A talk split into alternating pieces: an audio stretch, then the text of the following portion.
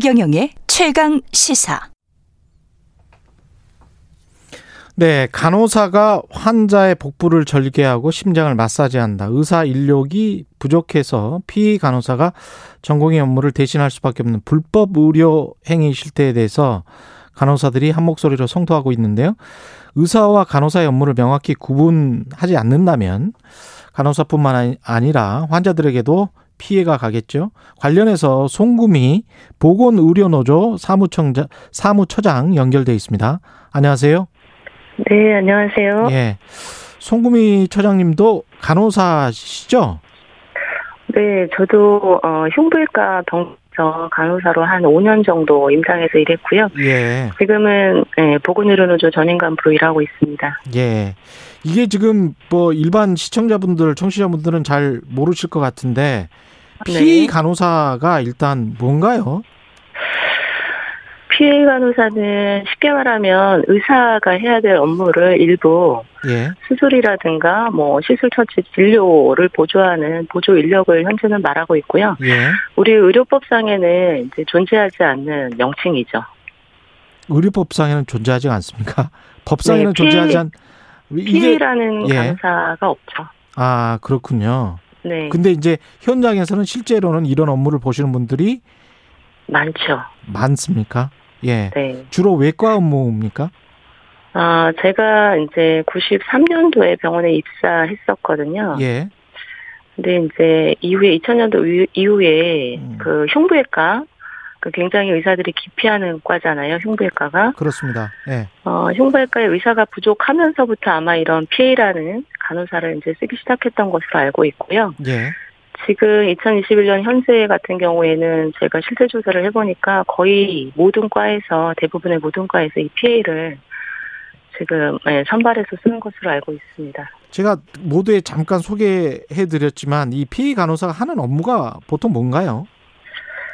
아, 저희가 이제 전년도에 이어서 지난 4월 한 달간 그 소속되어 있는 병원들을 대상으로 실태 조사를 했고요. 그 피해 간호사 뭐 대상 간담회를 하고 또 인터뷰도 해본 결과 생각보다 굉장히 심각했고요. 저희가 네. 파악한 바로는 음. 의사를 대신해서 뭐 전산에 입력하는 대리 처방은 기본이고 예. 의사가 환자에게 설명하고 받아야 될 각종 검사나 처치, 뭐 수술 등에 필요한 동의서, 진단서, 소견서, 의사가 기록해야 될 환자 경과 기록지 작성까지, 그리고 환자들에게 시행되는 뭐 전공의 수준의 침습적인 시술, 처치, 그리고 수술까지 피해 간호사들이 참여하고 있는 것으로 확인되었고요. 음. 대리 처방이나 뭐 동의서 작성 침습적 시술의 경우에는 피해 간호사뿐만 아니라 일반 병동이나 중환자실 또 외래에서도 일반 간호사들이 시행하고 있는 걸로 확인이 됐습니다. 예를 들면 이제 12일 국제 간호사의 날에 우리 현지 간호사들이 증언한 것처럼 혹시 보셨는지 모르겠습니다만 예. 그 고위험 약물을 의사의 말 한마디로 간호사가 처방을 입력하고 환자에게 주다가 사고가 난 적도 있었고요. 음. 그리고 지혈이 안 될 경우 과다 출혈로 사망에 이르게 할 수 있는 이제 동맥혈 체혈이라든가 이건 의사 업무거든요. 예. 수술이나 뭐 시술 등으로 환자의 몸에 있는 관을 간호사들이 제거하다가 사고가 난 경우도 있었고 음. 그리고 수술실에서 집도가 수술 시작 전 또는 수술 마지막 단계 봉합도 간호사들이 하고 있고 심지어 혈관 이식의 경우 이식할 혈관을 직접 간호사가 치료하는 경우도 확인되었습니다. 음. 이 모두가 사실은 의사가 해야 될 일이고요. 예. 간호사들이 무면허 의료 행위를 하고 있는 거죠. 그러면 지금 말씀하신 대로 하면 그 모든 행위들은 다 불법입니까?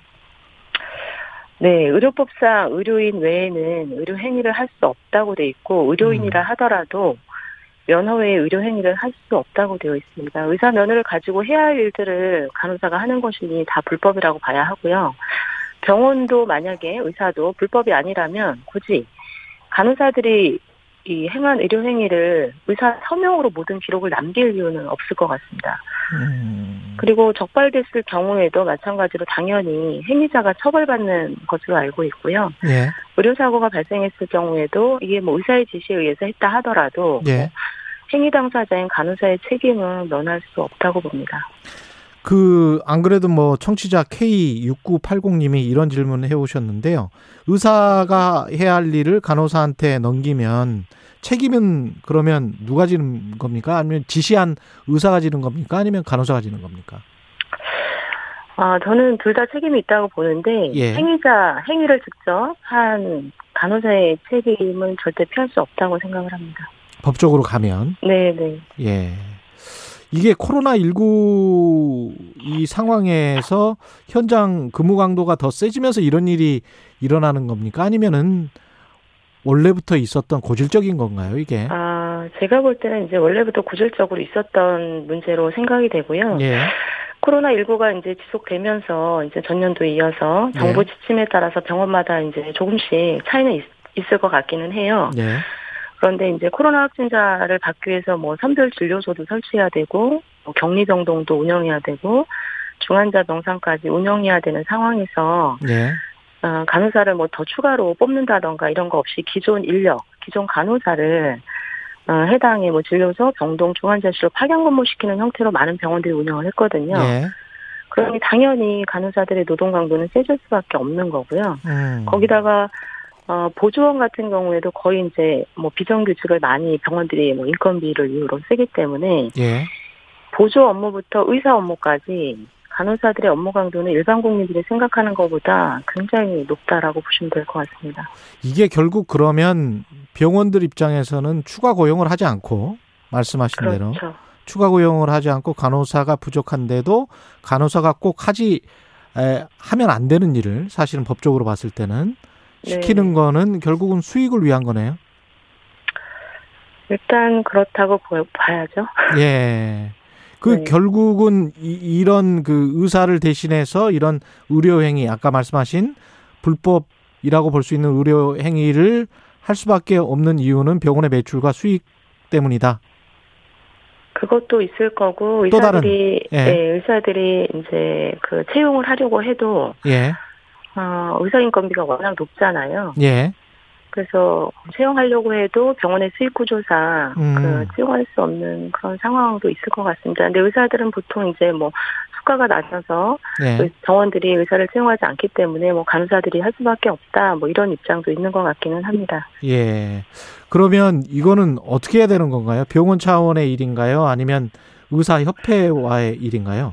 보건의료노조에서 어, 저는 어 이거는 정부에서밖에 해결할 수 없는 문제라고 생각이 들어요. 이거를 어떻게 해야 될까요? 단위기간 단위기간에서 예. 병원들이 알아서 니네가 해 이거는 음. 이미 그 수준을 넘어선 것 같고요. 예.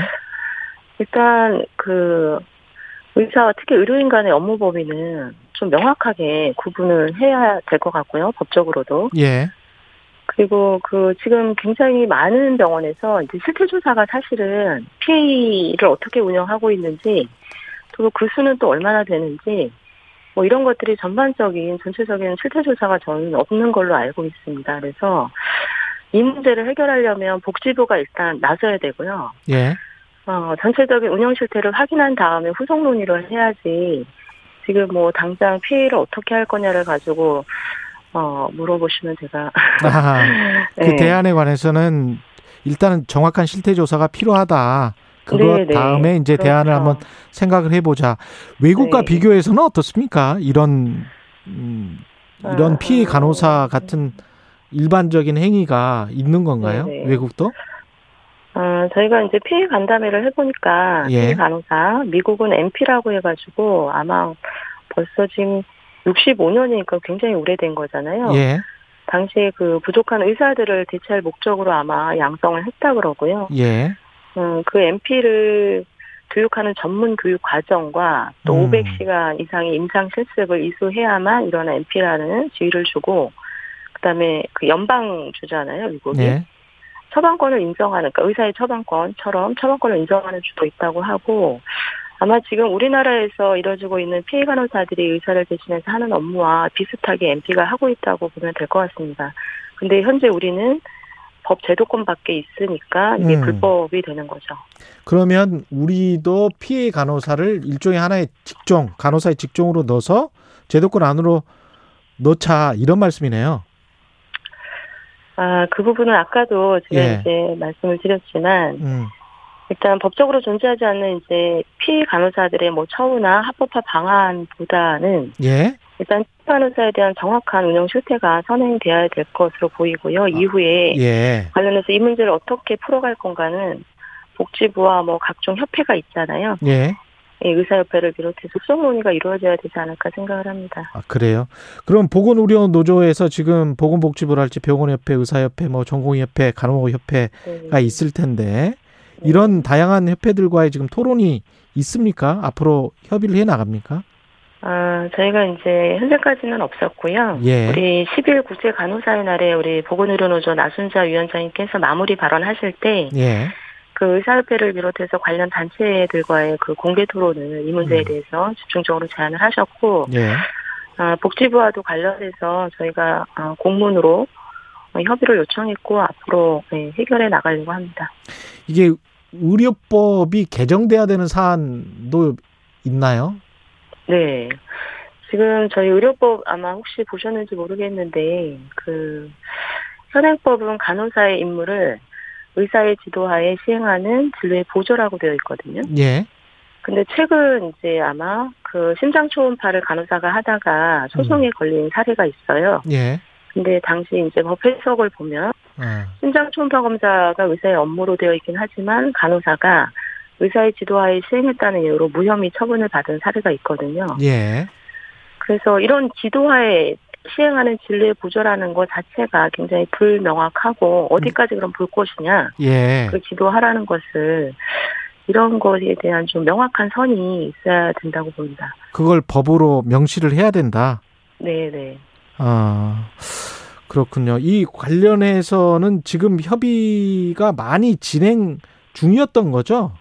아니에요. 이제 시작인 거죠. 이제 시작이에요. 네 네. 예. 아니, 왜냐면 그 전에도 피해 간호사와 관련된 어떤 이슈가 있었던 것 같아서 제가 여쭤보는 건데. 예. 네, 저희가 이제 전년도에 이 피해 문제를 좀 수면위로 떠올리면서 음. 해결해 보려고 이제 복지부하고도 굉장히 많은 얘기를 예. 했던 걸로 제가 알고 있고 예. 다만 이제 복지부가 어 그 대안으로 아마 그 의대 증원 내지는 의사 인력을 이제 지역 의사제라든가 여러 가지 대안을 정부 정책으로 내놓은 걸로 알고 있는데 예. 최근에 그 의사들의 집단 행동이 있었잖아요. 예. 어 관련해서 지금 그 정책이 거의 정체돼 있는 거잖아요. 예. 네, 진행이 되지 않고 그래서 그것도 굉장히 좀 안타깝게 생각하고 예. 제가 이제 그 인터뷰를 하면서 각 병원의 간호사들을 만나보면서 제가 물어봤죠.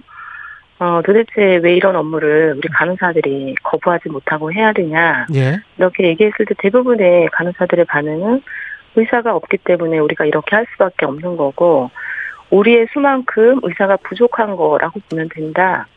이런 것이 현장의 의견이었습니다. 예. 알겠습니다. 오늘 말씀 감사하고요. 예. 지금까지 네. 송금희 보건의료노조 사무처장이었습니다. 고맙습니다. 네, 감사합니다. KBS 일라디오 최경영의 최강 시사 듣고 계신 지금 시각은 8시 43분입니다.